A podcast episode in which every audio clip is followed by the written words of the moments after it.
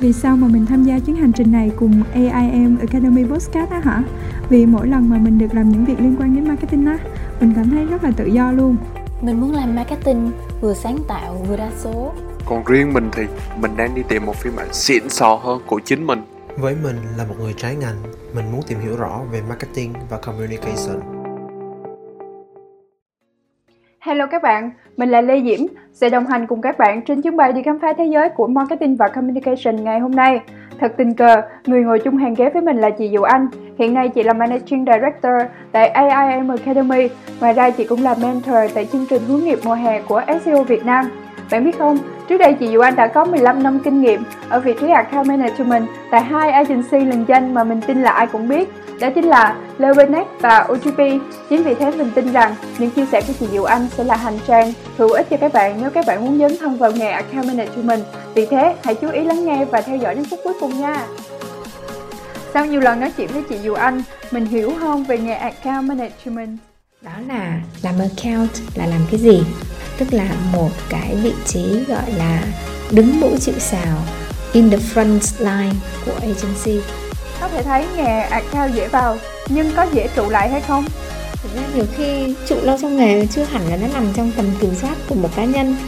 Nhiều khi mình muốn trụ trong nghề lắm á nhưng mà nghề đào thải mình ra thì sao nhỉ và bây giờ hãy khám phá câu chuyện về nghề account từ chị Diệu Anh nhé Chào em, à, rất vui là được à, biết em trên cái chuyến bay này À, hồi lúc nãy em cũng có giới thiệu là em là đang là sinh viên đúng không? À, và em à, chắc là 9x à, Gen Gen G đời cuối đúng không? Ok. À, em có nói là em em có quan tâm đến cái nghề mà làm marketing thì à, đúng là một cái nghề đó rất là hay và bản thân chị thì cũng đã làm cái nghề này uh, hơn 15 năm.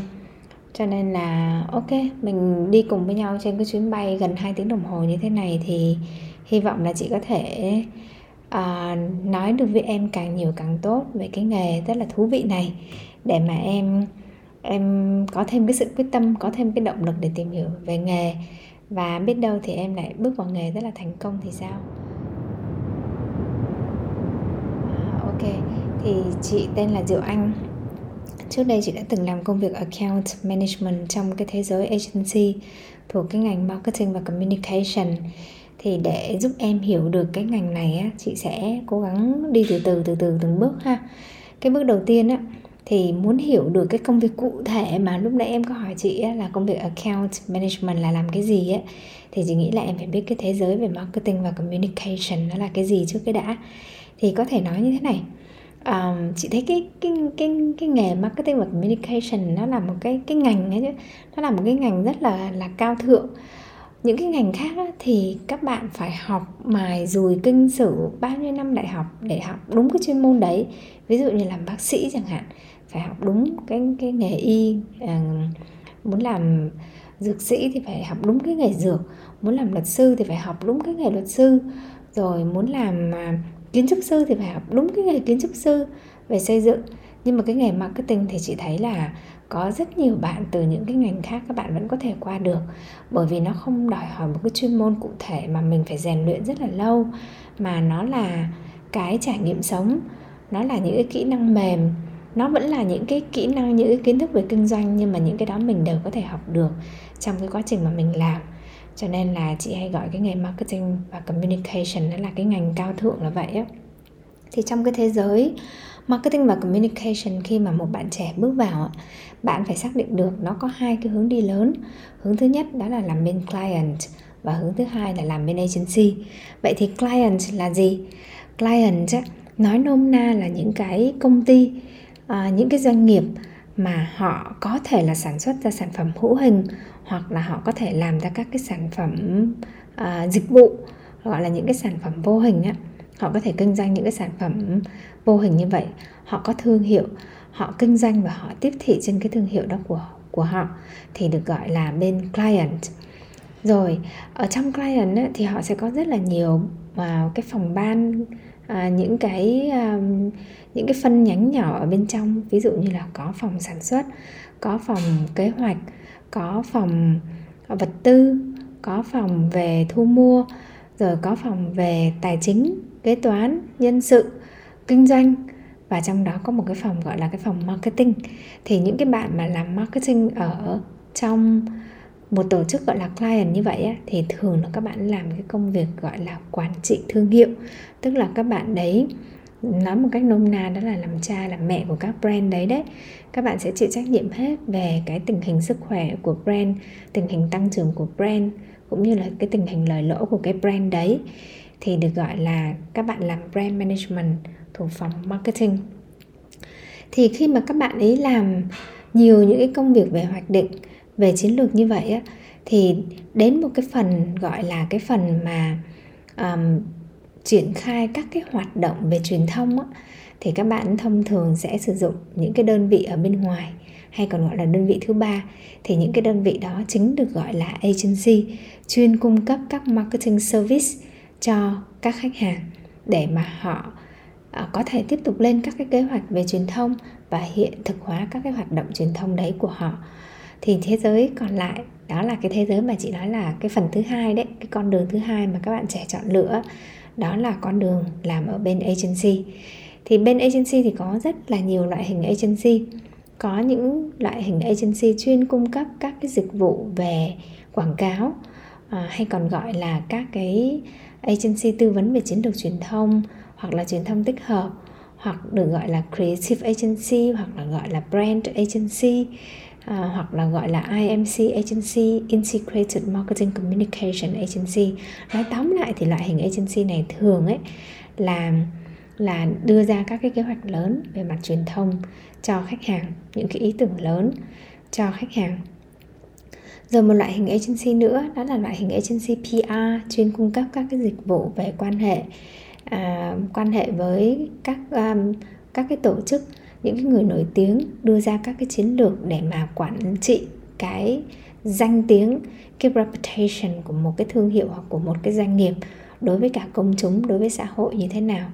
Thì gọi là agency PR rồi lại hình agency nữa, đó là loại event agency hoặc là event and activation agency, tuyên, chuyên tổ chức các cái sự kiện, các cái hoạt động tiếp thị tại điểm bán hàng à, một loại hình agency nữa đó là digital agency tức là thực hiện hết tất cả các cái hoạt động marketing truyền thông trên cái môi trường digital môi trường kỹ thuật số môi trường mạng xã hội. À, một loại hình agency nữa còn được gọi là production tức là chuyên cung cấp các cái giải pháp về quay phim chụp hình hoặc là in ấn hoặc là lắp đặt cũng là một phần trong cái mắt xích của cái thế giới marketing và communication thêm một loại hình agency nữa, đó là research agency hay còn gọi là research house, là những cái đơn vị cung cấp các cái giải pháp về nghiên cứu thị trường, thu thập data số liệu, phân tích data số liệu để giúp cho khách hàng đưa ra các cái quyết sách, các cái quyết định về mặt kinh doanh. Rồi đến một loại hình agency nữa gọi là media agency. Thì media agency rất khó dịch ra tiếng Việt bởi vì nếu là gọi agency truyền thông thì thực ra tất cả các agency vừa rồi chị kể đều là agency truyền thông cả. Nhưng mà media agency có thể gọi là những cái đơn vị mà um, những cái đơn vị trung gian giúp các cái khách hàng mua được những cái vị trí quảng cáo thật là tốt một cách có chiến lược và bài bản. Có nghĩa là họ cũng phải lên các cái kế hoạch và các cái chiến lược mua kênh sử dụng kênh thời gian ngân sách như thế nào với cái giá tối ưu nhất cho khách hàng thì đó được gọi là media agency.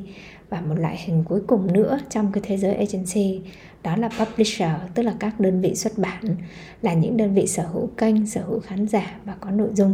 Thì những đơn vị này là những cái tên ví dụ như là Zing, VN Express hoặc là Google hay là Facebook đều là media publisher. Thì họ cũng là một mắt xích rất là quan trọng trong các cái thế giới agency để phục vụ à, cái cái cái, cái à, phục vụ cho các cái nhãn hàng. Thì đấy à, một cách rất là ngắn gọn thì là để giúp em hiểu được cái thế giới marketing và communication nó là như thế nào. Thì nên bây giờ mới có thể mà trả lời cho em vào một cái chấm rất là nhỏ trong cái bản đồ đó. Đó là làm account là làm cái gì? Thì account nó là một cái vị trí ở trong agency à, và cái vị trí này cái tên tiếng việt ấy, nó được gọi là quản trị khách hàng. Tiếng anh thì đó là account management hoặc là nó còn có một cái cách gọi khác đó là client service tức là phục vụ khách hàng. Thì cái tên thì nó cũng đã somehow là đã đến một mức độ nào đó thì nó đã nói lên được cái tính chất của công việc. Tức là một cái vị trí gọi là đứng mũi chịu sào in the front line của agency để mà đứng ra chăm sóc chịu trách nhiệm tiếp nhận mọi yêu cầu của khách hàng phân tích các yêu cầu của khách hàng để mà đưa vào cho các cái bộ phận phòng ban trong nội bộ của một agency để cùng nhau đưa ra một giải pháp về truyền thông về sáng tạo cho khách hàng. Thì đó là công việc của người account. Thì account um, có thể nói là quan trọng nhất ở trong agency hay không thì cái điều này cũng uh, những người trong agency thì cũng thường hay ngồi nói là ồ về account với cả creative creative là bộ phận sáng tạo sáng tạo á thì ừ, vai trò của bộ phận nào quan trọng hơn thì thực sự là cái câu đấy cũng giống như là hỏi là bố hay là mẹ quan trọng hơn vậy đấy. Thì thực ra là cả hai bộ phận này đều không thể tách rời khỏi nhau họ đều bổ sung cho nhau để tạo thành một cái bộ máy agency à, cộng thêm với cả những cái bộ phận khác ví dụ như là bộ phận planning hoặc là bộ phận production thì mới có thể cung cấp được các cái giải pháp cho khách hàng um, như vậy là cái cái cái cái cái cái điều đầu tiên là để giúp cho em hiểu được là làm account là làm cái gì ha? Dạ, thật sự thì nghề marketing rất là hào nhoáng và vị trí account cũng vậy, được giao tiếp, làm việc với rất nhiều các phòng ban và rất nhiều các nhãn hàng khác nhau. Nhưng mà có vẻ là lượng nhân sự à, đặc biệt là các nhân sự trẻ trụ lại với nghề account có thể nói là đếm trên đầu ngón tay vậy theo chị những hành trang nào mà các bạn chưa chuẩn bị kỹ lưỡng khi bước vào nghề mà khiến các bạn phải văng ra trong những năm tháng đầu tiên ạ? À? rồi.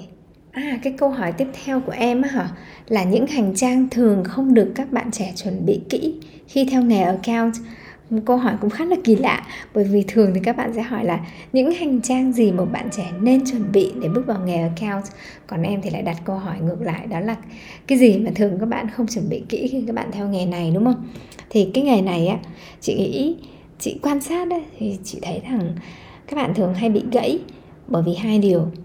À, điều thứ nhất đấy là các bạn bị sốc sốc nặng quá cho nên là bị gãy luôn à, bị dội ra khỏi ngành. Thì à, cái sốc đó là bởi vì cái nghề này nó rất là dữ dội. À, nó dữ dội ở nhiều cái khía cạnh. Thứ nhất là nó dữ dội ở deadline. Cái đó là điều dễ thấy điều hiển nhiên luôn. Nó có rất nhiều deadline và nhiều cái project nó chồng chéo lên nhau nó diễn ra cùng một lúc. Mỗi một project thì cực kỳ nhiều deadline.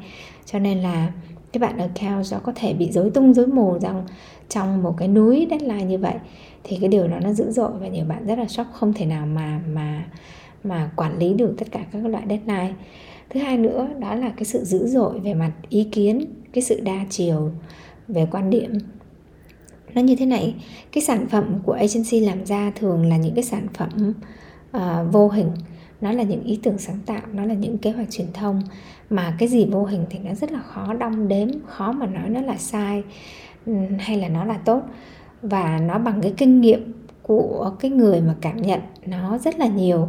Cho nên là cái việc mà có rất là nhiều ý kiến trái chiều nhau cũng là điều dễ hiểu. Chưa kể ở khách hàng đó là một tổ chức, bao gồm có ban bệ, có cấp trên, có cấp dưới, có người, nhiều kinh nghiệm, có người ít kinh nghiệm. Cho nên là chắc chắn là cái sự khác khác biệt về ý kiến của bên khách hàng cũng là điều dễ hiểu. Thì điều đó đôi lúc sẽ làm cho cái người account rất là bối rối và rất là mất thời gian và làm cho cả cái bộ máy của agency rất là mất thời gian bởi vì cứ phải chạy theo những cái ý kiến khác nhau của khách hàng. Thì cái đó là cái điều mà cũng làm cho cái bạn account cảm thấy bị sốc vì cái sự dữ dội. Và còn một cái sự dữ dội nữa đó là nó quá có quá nhiều điều không thể dự đoán được không thể tiên liệu được. À, nên là nó nằm ngoài cái tầm kiểm soát. Thì đó cũng là những cái điều mà làm cho bạn account cũng rất là hoang mang. Khi mà còn mới và trong cái ngành này à, một cái điều sốc thứ hai đó là cái điều sốc về việc không giải quyết được vấn đề. Bởi vì vấn đề nào nó cũng là một kiểu vấn đề khác nhau nó không vấn đề nào giống vấn đề nào cả. Cho nên đối với một bạn trẻ mà chưa có nhiều kinh nghiệm chưa có sự trải nghiệm nhiều mỗi một vấn đề mỗi khác nhau quá là là khác biệt như vậy thì làm cho các bạn cũng rất là là lúng túng. Nên là các bạn cũng dễ bị sốc vì không biết đưa ra giải pháp như thế nào thì do đó, hai cái loại sốc đó nó làm cho các bạn account trẻ, dễ bị gãy gánh. Thì, vậy thì các bạn cần phải chuẩn bị cái điều gì? Bởi vì cái nghề nó dữ dội quá như vậy mà bây giờ một bạn sinh viên mới ra trường, bây giờ làm sao để giúp cho bạn ít nhất là có những tháng đầu tiên các bạn có thể tồn tại được? Thì phải chuẩn bị kỹ hai điều. Hai điều này thì nó luôn luôn là cái thước đo cho tất cả mọi loại công việc, chứ không chỉ riêng công việc account management. Nhưng mà cái thước đo này nó rất là chuẩn để mình dễ nhìn nhận, đánh giá. Thước đo đầu tiên đó là thước đo về thái độ. Một người account muốn chịu được những cú sốc lớn ở trong ngành thì đầu tiên là phải có cái thái độ là tôi làm được, tức là can do attitude. Nếu một bạn được rèn luyện trong một cái môi trường gia đình hoặc là trong môi trường học tập, từ bé cho đến lúc trưởng thành, bạn luôn luôn có cái sự mạnh mẽ ở trong cái suy nghĩ về việc là luôn luôn tin ở chính mình là mình có thể giải quyết được các cái khó khăn. Thì như vậy bạn ấy vào công việc account thì bạn sẽ ít gặp những cái um, những cái cái uh, um, những cái cú sốc như vậy. Bởi vì một người có can do attitude họ sẽ không cho phép họ bỏ cuộc hoặc là không cho phép họ rút lui hoặc là không cho phép mình có sự chọn lựa.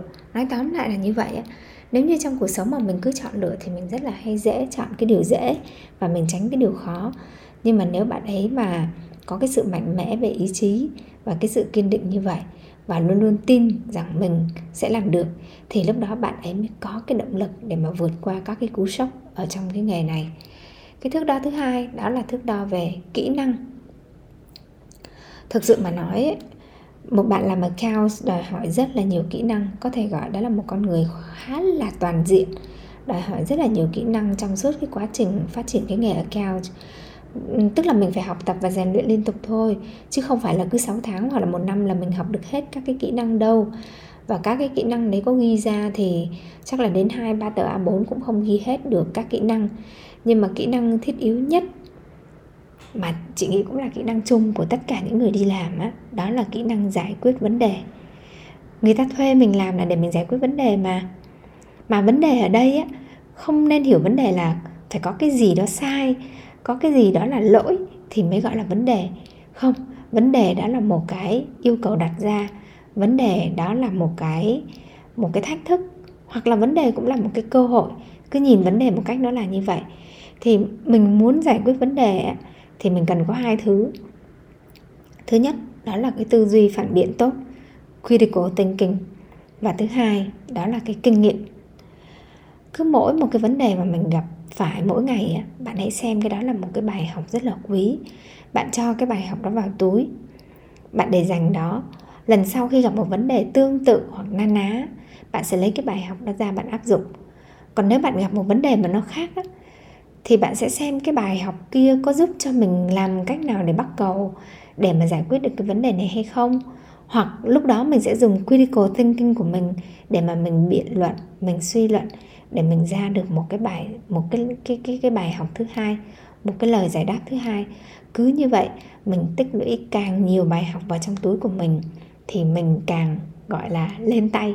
Là lần sau gặp vấn đề gì mình cũng bình tĩnh để mà có thể nghĩ ra được ít nhất là ba giải pháp và mình phân tích được cái điểm ưu và cái điểm chưa được của từng cái giải pháp và xem xem cái giải pháp nào là phù hợp nhất trong cái hoàn cảnh mà mình đang phải đối mặt với cái vấn đề đấy.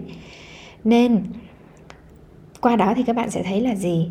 Để mà có nhiều bài học cho vào túi, chỉ một cách duy nhất đó là các bạn phải chịu va đập, chịu đối mặt với vấn đề, không được thoái lui, không được trốn tránh vấn đề cứ va đập thật nhiều vào từ đó nó sẽ nảy ra rất là nhiều bài học để bạn có cái cất vào trong chiếc túi kỳ diệu của mình Dạ, những chia sẻ vừa rồi rất là thú vị. Vậy trong một môi trường đầy deadline, đầy những cuộc tranh luận thì các account, đặc biệt là các account trẻ nên chuẩn bị những thái độ và kỹ năng nào để có thể trụ lại lâu trong nghề ạ?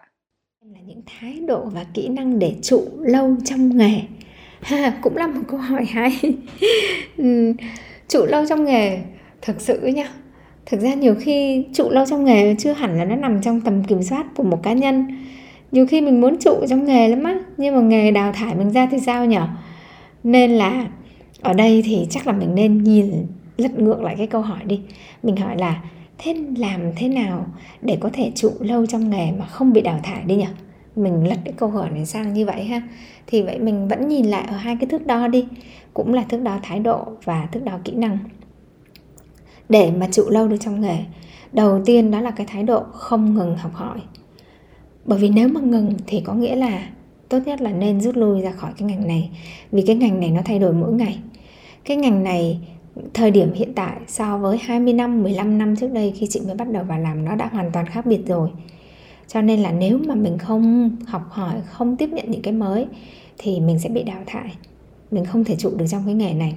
Nên cái thái độ không ngừng học hỏi, luôn luôn chấp nhận là phải học thì mình mới có thể tồn tại được.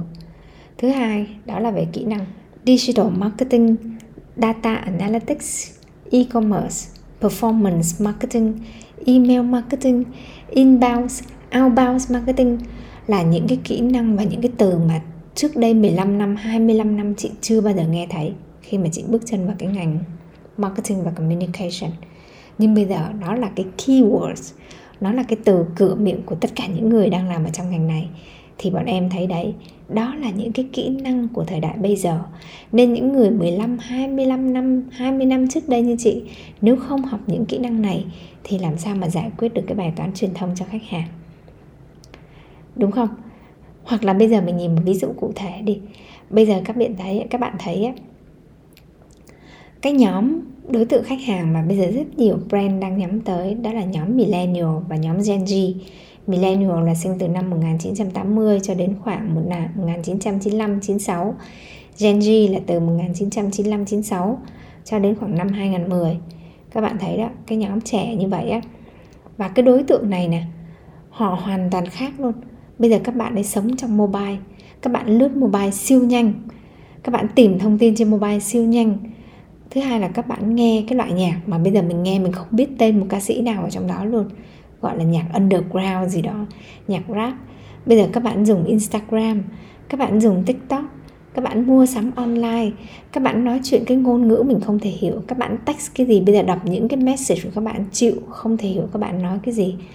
Thì nếu như một người làm trong ngành mà không hiểu được cái đối tượng người tiêu dùng, cái nhóm millennial gen z đó vậy thì làm sao mà đưa ra được các cái giải pháp truyền thông cho khách hàng? Thế thì phải chấp nhận đào thải thôi. Như vậy quay lại cái câu hỏi của em á, thái độ và kỹ năng để chịu đâu trong nghề. Tóm lại đó là cái thái độ không ngừng học hỏi luôn luôn phải học. Và kỹ năng cũng vậy phải rèn những kỹ năng mới nhất mà những kỹ năng đó người ta gọi một cách nôm na chung chung nhất đó là kỹ năng về digital marketing về social media.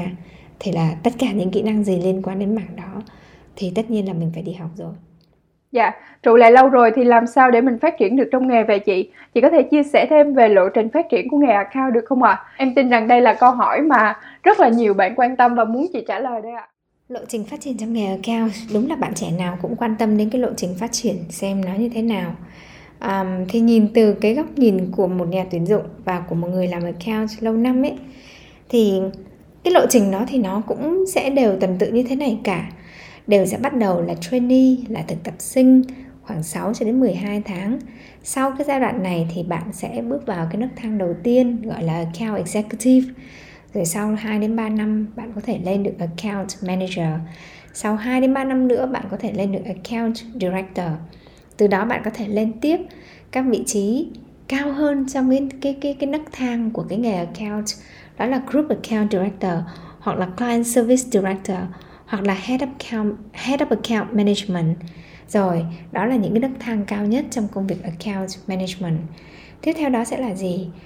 Thường những bạn làm account sẽ có nhiều cơ hội hơn để lên vị trí quản lý cao nhất trong một agency. Ví dụ như là vị trí general manager vị trí managing director hoặc là vị trí CEO, C-level? Chief Executive Officer. Thì thường người account sẽ thuận lợi hơn để lên cái vị trí quản lý cao như vậy. Bởi vì người account có thông thường people skill tốt, leadership tốt, business sense tốt, cho nên là dễ dàng lên được các cái vị trí quản lý. Thì chị kể ra như vậy á, nhưng mà nói tóm lại em cứ hình dung như này nè, có một cái tháp.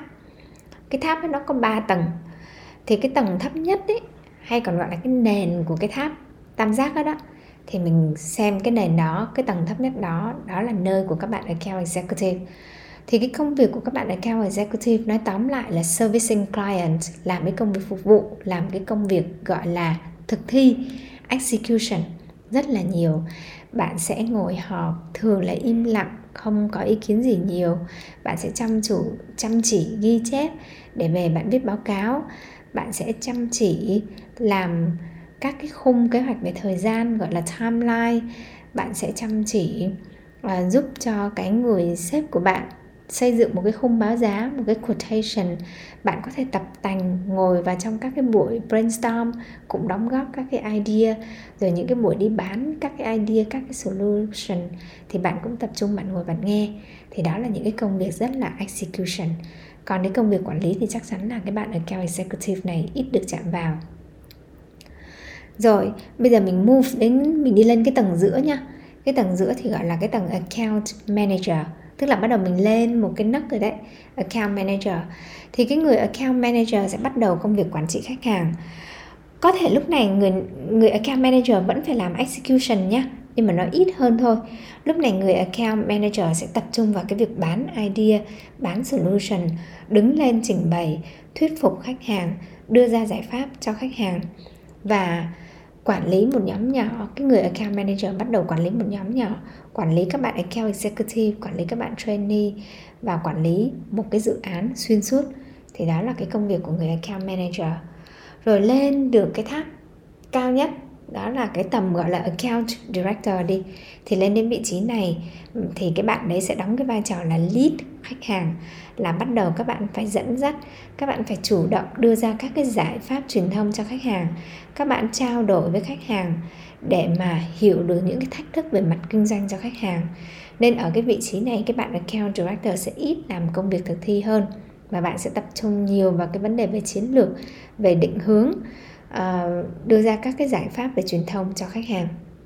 Thì khi mà mình nhìn rõ được ba cái tầng như vậy á thì cái điều này á chị nghĩ nó rất giúp cho các bạn trẻ khi các bạn thấy được cái tháp nó nó là như vậy và nó phải đi qua những bước như vậy thì các bạn trẻ sẽ biết rằng mình sẽ bắt đầu ở cái tầng tháp thấp nhất.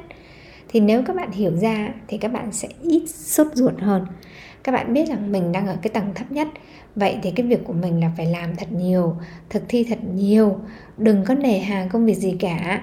Hãy cứ im lặng à, tập trung làm à, để mà các bạn có thể rèn giữa các cái kỹ năng và tăng cường cái trải nghiệm cho mình.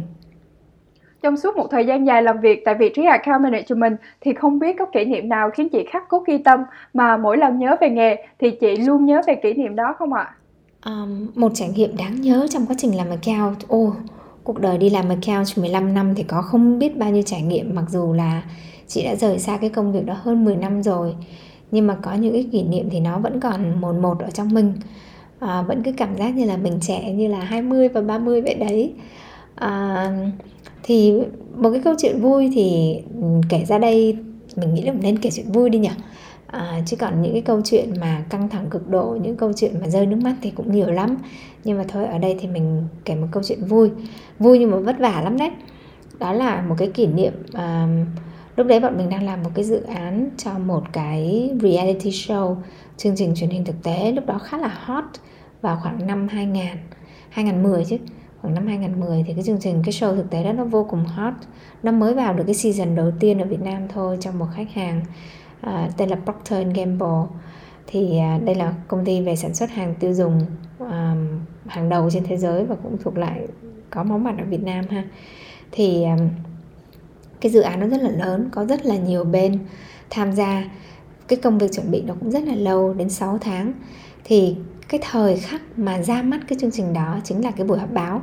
Sau 6 tháng chuẩn bị như vậy thì trước khi ra mắt cái reality show chính thức phát sóng ở trên TV thì nó sẽ phải có một buổi họp báo thì cái buổi họp báo đó nó diễn ra vào 2 giờ trưa của cái ngày hôm sau tại một khách sạn 5 sao ở thành phố Hồ Chí Minh.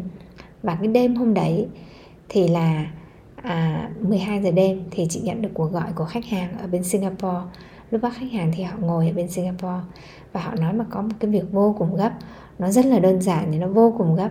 Đó là thiết kế lại toàn bộ các cái hệ thống backdrop banner rồi tờ phướn um, các cái hình ảnh của cái nhãn hàng đó trong cái sự kiện họp báo. Đó cái công việc nó đơn giản lắm. Thực ra đối với một công ty quảng cáo đa quốc gia như là Leo Burnett lúc bấy giờ những cái công việc thiết kế à, các cái ấn phẩm in ấn như vậy để phục vụ cho một cái buổi họp báo thì thường nó cũng là công việc rất là đơn giản và rất là nhỏ. Và thường khách hàng thì cũng ít đưa những cái loại công việc như vậy cho một agency lớn bởi vì nó đắt à, cho nên là họ cũng không nhờ đến Leo Burnett thì họ đưa cho một đơn vị khác. Nhưng mà vì một lý do nào đấy cái đơn vị đó không không làm được đạt yêu cầu. Cho nên 12 giờ đêm thì khách hàng gọi điện thoại bảo là bây giờ vô cùng gấp lắm rồi. Làm sao ngày mai trước 12 giờ có được hết tất cả các cái ấn phẩm đấy để cho đơn vị thi công họ lắp lên để kịp cho cái buổi họp báo vào lúc 2 giờ trưa ngày hôm sau. Thế là nếu như bạn là một người account management nửa đêm bạn nhận được cuộc gọi của khách hàng cầu cứu, đúng là cuộc gọi cầu cứu thì như vậy bạn sẽ quyết định như thế nào? Bạn sẽ say yes hay là say no? Người account luôn luôn sẽ phải đứng giữa những cái quyết định như vậy. Nếu mà mình say yes thì mình giúp khách hàng giải quyết một cái bài toán vô cùng cấp bách nếu mà mình say no là mình vứt cái bài toán nó ngược lại cho khách hàng từ ở bên sinh họ có thể gọi là họ không cách nào xoay sở kịp và mình có thể đi ngủ ngon đúng không? Thì um, bạn sẽ có những cái sự chọn lựa um, khó khăn và bạn có thể tìm đến những điều rất là dễ dàng. Nhưng mà chị quyết định là say yes đối với khách hàng bởi vì biết là khách hàng thực sự là cần mình. Vậy thì làm sao để mình có thể làm kịp? Thời điểm đó vào năm 2010 mình đâu có work from home mọi người đâu có mang máy tính về nhà mọi người cũng đâu có lưu file ở trên cloud ở trên drive để mà có thể lấy file về. Vậy thì làm sao có thể xoay sở kịp? Thì 12 giờ đêm chị gọi cho các bạn ở phòng creative bộ phận thiết kế của Leo Burnett thông báo là có một cái việc rất là khẩn cấp như vậy thì cần các bạn hỗ trợ. Thì nó sẽ bao gồm những cái mục sau. À, mình sẽ phải làm những công việc sau. Coi như là mình brief miệng á brief sớm qua điện thoại vào lúc 12 giờ đêm thì các bạn hãy chuẩn bị sẵn sàng sáng mai 6 giờ mình tập trung vào văn phòng làm thật nhanh gửi đi in để làm sao có được cái thành phẩm trước 12 giờ. Và răm rắp như vậy sáng ngày hôm sau mọi việc diễn ra như tình trình tự mà mình đã lên kế hoạch bàn vào đêm hôm trước đối với cả các bạn. Và việc thiết kế thuận lợi in ấn thuận lợi đúng 12 giờ có đầy đủ hết các backdrop, banner, tờ phướn để mang đến cái khách sạn để cho đội ngũ thi công họ lắp đặt lên. Và kịp vào đúng 2 giờ tròn trịa mọi thứ chỉn chu trong buổi họp báo. Khách hàng thở phào nhẹ nhõm, họ bay từ sinh về mà, sáng họ bay từ sinh về để dự họp báo, nhìn thấy thở phào nhẹ nhõm. Vậy thì bạn thấy như thế nào? Bạn đã cứu khách hàng. Và bạn nên nhớ rằng bạn cứu khách hàng một lần thì họ sẽ không phụ mình đâu. Việc bạn làm như vậy nó sẽ củng cố thêm cái niềm tin. Vốn là một cái điều rất là quan trọng trong cái relationship trong cái mối quan hệ với khách hàng thì đó là một cái kỷ niệm vui à, một kỷ niệm vất vả mà chị muốn chia, chia sẻ lại cho em cũng như là các bạn nghe ở đây Dạ vâng, nghe câu chuyện này thì em lại nhớ đến một câu đùa đó chính là người tình của account chính là deadline. Thì không biết chị cảm nhận như thế nào khi nghe về cái câu đùa này ạ? À? Nó có đúng không ạ? Account thường hẹn hò với deadline đường nào rồi cũng về đến La Mã thôi. Cái người account á, họ có nói gì trong meeting, mọi người có nói gì, có nhiều ý kiến, có bàn ra, bàn vào, người ở cao cuối cùng sẽ lèo lái mọi người về một cái câu chốt là deadline là khi nào? Anh chị vui lòng cho biết deadline là khi nào thì công việc sẽ được hoàn thành. Bởi vì đó là điều mà người ở cao cuối cùng phải trả lời được cho khách hàng. Và đó là điều khách hàng luôn luôn mong đợi cho nên trong đầu của người account nó như là một cái máy tính ấy. Họ đầy những cái chuỗi deadline. Một dự án thì đã có nhiều deadline nhiều dự án lại cùng xảy ra cùng một lúc. Trong đầu họ vô cùng nhiều deadline sổ sách họ ghi chép calendar trong máy tính của họ là dày đặc deadline. Họ sẽ luôn biết là phải nhắc ai thúc ai dí ai. Họ phải làm những công việc đó để cho công việc nó chuyển động. Và nó có thể uh, chạy theo được cái kế hoạch mà mình định ra. Cho nên là em nói đúng đấy account thường hẹn hò với deadline đấy Dạ, theo em được biết thì account là một người đứng giữa để giải quyết các cái vấn đề và đặc biệt là đại diện cho agency nữa. Vậy có phải account và client luôn ở hai chiến tuyến, nghĩa là đối nghịch với nhau không ạ? Account và client luôn ở hai chiến tuyến. Ừ, không biết cái này thì em nghe được ở đâu. Nhưng mà chị lại đặt câu hỏi là tại sao phải như vậy? Tại sao khách hàng trả tiền cho mình thì mình lại xem họ là ở chiến tuyến bên kia mà tại sao mình không thể xem họ ở một chiến tuyến được nên chị nghĩ cái việc quan trọng nhất ấy là mình phải thay đổi cái tư duy mình phải nghĩ rằng mình và khách hàng đi cùng một chiến tuyến thì mình mới đi lâu đi dài với nhau được Dạ, em cũng rất đồng ý với ý kiến này. Suy cho cùng thì đó là một mối quan hệ cộng sinh. À, và em cũng còn một câu hỏi nữa rất là muốn được chị giải đáp. Đó là giao tiếp tốt có phải là chìa khóa thành công của nghề cao không ạ? Cứ giao tiếp tốt là sẽ làm được một cái công việc account giỏi, là một người account giỏi. Giao tiếp tốt thực sự là một khởi đầu tốt. Bạn nói năng thuận lợi, trôi chảy, thoát ý, bạn sẽ tạo được ấn tượng tốt bạn sẽ làm cho cái công việc nó khởi đầu tốt nhưng giao tiếp tốt rồi còn phải làm tốt nữa cơ chứ mình giao tiếp tốt mà cuối cùng mình làm không kịp deadline chất lượng của mình thì bê bối làm đâu sai đấy thì như vậy nó cũng không đạt như vậy thì các bạn phải hiểu rằng nói tốt còn phải đi kèm với cả làm tốt nữa các bạn nhé nhưng mà tất nhiên bạn nào đã có kỹ năng giao tiếp tốt thì đó là một cái sự thuận lợi rất là tốt à, khi bước vào cái nghề này Dạ vâng, vậy giao tiếp tốt vẫn là chưa đủ. Vậy theo chị, những yếu tố nào cộng hưởng thêm để các bạn có thể tỏa sáng trong nghề account ạ? Account có thể nói đó là một cái nghề dễ vào. Bởi vì những cái kỹ năng của người account nó thiên về những kỹ năng mềm rất là nhiều. Nó dễ học. Ví dụ như là kỹ năng giao tiếp này, kỹ năng thương lượng, kỹ năng thuyết trình, kỹ năng giải quyết vấn đề, kỹ năng quản lý dự án. Thì ừ, cho nên là người ta thường hay nói account nó là cái cánh cửa mở rộng vào cái thế giới agency. Đúng là có nhiều cánh cửa nhưng mà cái cánh cửa account là cánh cửa rộng mở nhất. Nhưng mà khi mà bước vào rồi để mà thành công trong cái công việc của người account thì cái điều quan trọng đó là phải đạt được cái niềm tin đối với khách hàng và niềm tin thì không hề dễ mà có được.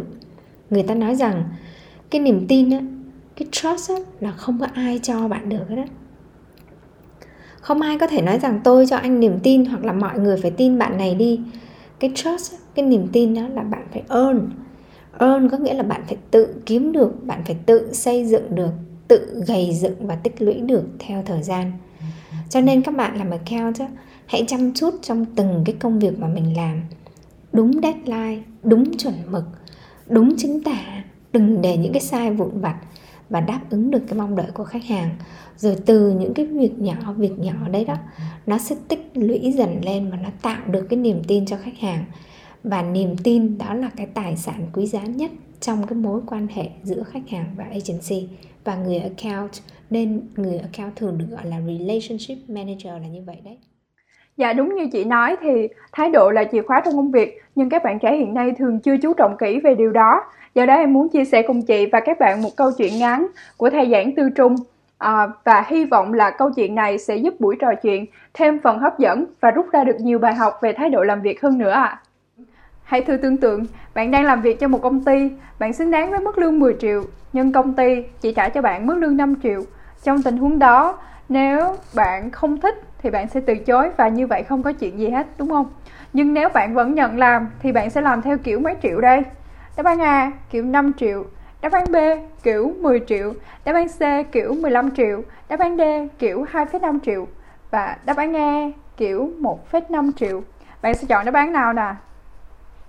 Khi khi làm theo kiểu 5 triệu thì có thể mình không mất tiền nhưng lại mất mình vì trong môi trường làm việc hiện nay thường là trả lương kính, nên người khác sẽ không biết bạn nhận lương bao nhiêu, nhưng họ vẫn thấy bạn làm việc không hết mình. Khi làm việc theo kiểu 10 triệu thì có thể bạn bị mất tiền, nhưng lại không mất mình. Vì bạn giữ được phẩm giá của mình, sống đúng với con người của mình.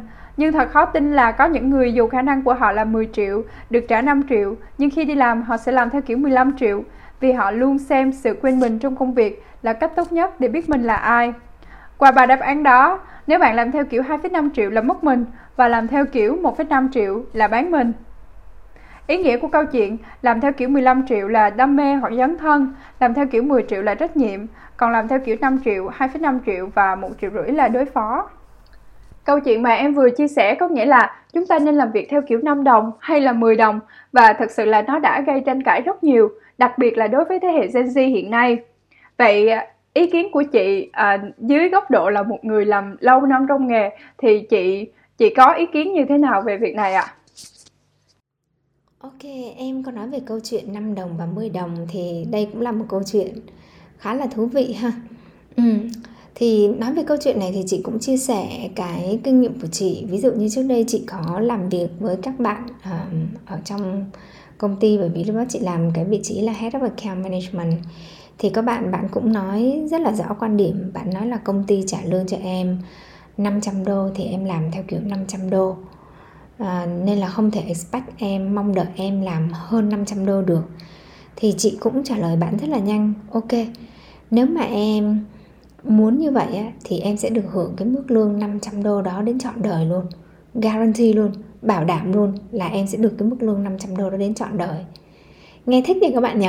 Nghe cái từ guarantee, cái từ được bảo đảm cả cuộc đời đi làm lúc nào cũng được lương 500 đô. Không không sụt, là mừng lắm rồi chứ. Nhưng mà bây giờ mình nhìn ngược lại về cái con đường sự nghiệp á, con đường sự nghiệp càng ngày nó càng phải đi lên. Và khi nó đi lên thì nó đồng nghĩa là với cái trách nhiệm cao hơn, với những cái kỹ năng và năng lực cao hơn, và những cái vị trí cao hơn và lương cao hơn. Trong khi mình cứ đi đi ngang, đi bằng 500 đô, như vậy có ổn không? Chưa kể nha quay lại cái lúc nãy chị nói cái nghề này cái sự đào thải của nó rất là cao. Và nếu như mình cứ làm trong cái khuôn khổ của 500 á, chỉ có từng đó những công việc thôi mình không tự thúc đẩy mình học thêm những điều mới làm thêm những điều ngoài cái khuôn khổ công việc của mình á thì mà làm sao mà mình tồn tại được trong cái ngành này? Thì lúc đó mình bị đào thải thôi. Cho nên là cái cái câu đùa của chị á là chị guarantee cái mức lương 500 đô đến trọn đời á thực ra nó là câu đùa thôi bởi vì chưa kịp đến 5 năm đâu là bạn ấy đã bị đào thải rồi.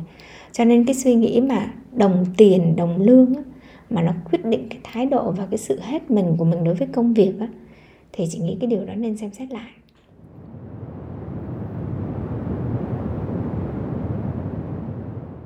Rồi một cái điều tiếp theo chị cũng muốn chia sẻ à, ở đây thì nó là cái vấn đề mà rất nhiều người làm công việc quản lý khá là bức xúc và khá là đau đầu à, về cái suy nghĩ khác nhau về cái sự khác biệt trong cái vấn đề về sự cống hiến và cái sự nhận lại.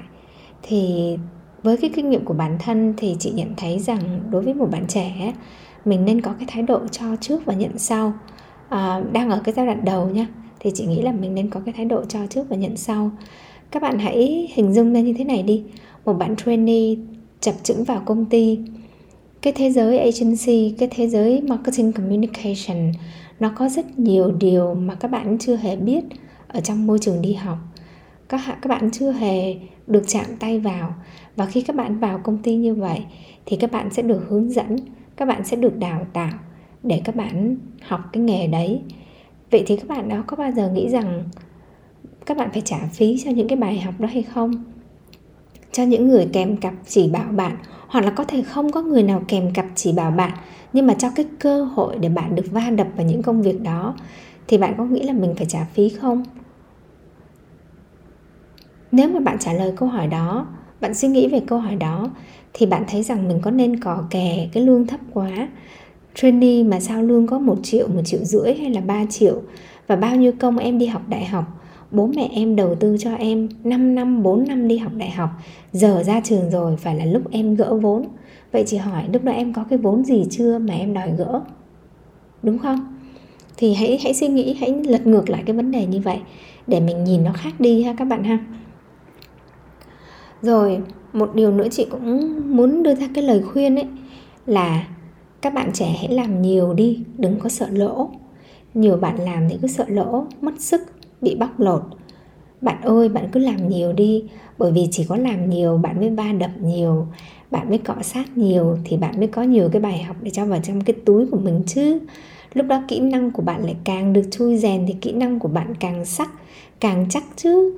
Và từ đó bạn tiến bộ nhanh lên, và từ đó cái bản lĩnh của bạn nó cũng rất là vững vàng.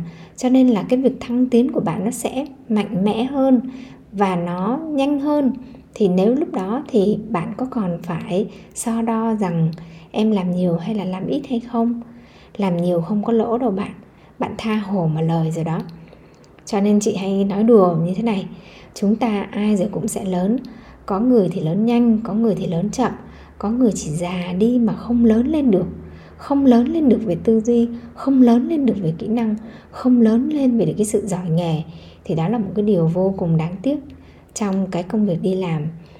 Khi mình đi làm, mình ra trường ấy, khi mình ra trường ấy, mình 20 tuổi, nhìn qua nhìn lại mình đã đến cái mốc 30 rồi.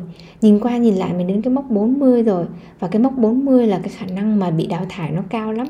Cho nên các bạn chỉ có hai cái mốc, từ 20 đến 30 từ 30 đến 40 để các bạn phải học thật nhanh, làm thật nhiều, để ít nhất là đến 30 tuổi các bạn phải biết rõ là mình muốn gì và các bạn đã phải thực sự giỏi ở trong một cái lĩnh vực nào đó rồi. Để từ 30 tuổi trở đi, các bạn chỉ việc xoáy sâu vào trong cái mà các bạn đã giỏi rồi. Chứ còn 30 tuổi rồi 35 tuổi rồi mà vẫn còn loay hoay, vẫn không biết mình thực sự muốn gì và vẫn không biết ừ, mình muốn hết mình cho cái việc gì, thì thôi, con đường mà trụ lại ở trong nghề có lẽ là nó không không không còn mở ra một cái lối đi nào cho bạn đấy nữa. Ok, thì chị cũng không muốn làm kết thúc một cái sự trao đổi bằng một cái sự gay gắt hoặc là bằng một cái sự bi quan. Nhưng mà phải nói một điều rằng cái nghề account nó là một cái nghề hay và cái nghề này nó uh, nó nó phục nó nó giúp cho mình làm việc tốt trong cái công việc mà quan hệ giữa khách hàng với agency và nghề account mở rộng ra ấy. Không phải là nó chỉ tồn tại trong mỗi ngành marketing và communication đâu các bạn nha. Thực ra account đó là tồn tại trong tất cả mọi loại ngành dịch vụ. Khi mà mình chăm sóc một khách hàng tổ chức thì được gọi là công việc account. Cho nên bạn sẽ thấy công việc account này nó tồn tại ở những ngân hàng. Khi mà những bạn mà phụ trách các khách hàng doanh nghiệp thì bạn nó cũng là account hoặc là tồn tại trong những công ty sản xuất công ty mà thông qua hệ thống phân phối để đẩy được hàng đến các cái à, các cái nhà bán lẻ lớn thì cũng có những bạn key account rồi các công công ty tư vấn những bạn mà phụ trách những khách hàng thì cũng đều được gọi là account. Cho nên là hãy mở rộng cái tầm nhìn của mình ra công việc account. Và công việc account này nó sẽ giúp ích rất là nhiều trong cả cái cuộc sống cá nhân của mình. Và cái điều hay nhất của công việc account đó là nó làm cho mình trở thành một cái phiên bản tốt hơn của chính mình Thật sự những chia sẻ của chị đã đánh trúng những gì mà các bạn đang suy nghĩ và đang phân vân là không biết rằng ở vị trí intern hay là trainee mình đang được hay là mất nhiều hơn. Bật bí với chị là những người bạn của em cũng đã từng đi học tại AIM Academy để bắt đầu công việc của mình dù là ở vị trí nhỏ nhất. À, không biết là chị có thể chia sẻ à, kinh chia sẻ cho mọi người để mọi người hiểu rõ hơn về AIM Academy được không ạ? Chia sẻ với em Academy. À ok. Thì um, chị uh, sau khi tốt nghiệp ra trường thì chị có uh, cái công việc đầu tiên đó là làm làm làm account management tại một agency uh, tên là Ogilvy thì chị làm việc 3 năm tại Ogilvy uh, lên đến vị trí account manager xong rồi sau đấy thì chị chuyển sang một agency khác tên là Leo Burnett thì chị làm việc 11 năm ở Leo Burnett lần lượt lên các vị trí account director rồi đến vị trí head of account management. Thì đến năm 2021 à, à năm 2011 chứ. Tức là tổng cộng sau à, 11 năm làm việc ở Leo Burnett thì chị quyết định là dừng cái công việc lại.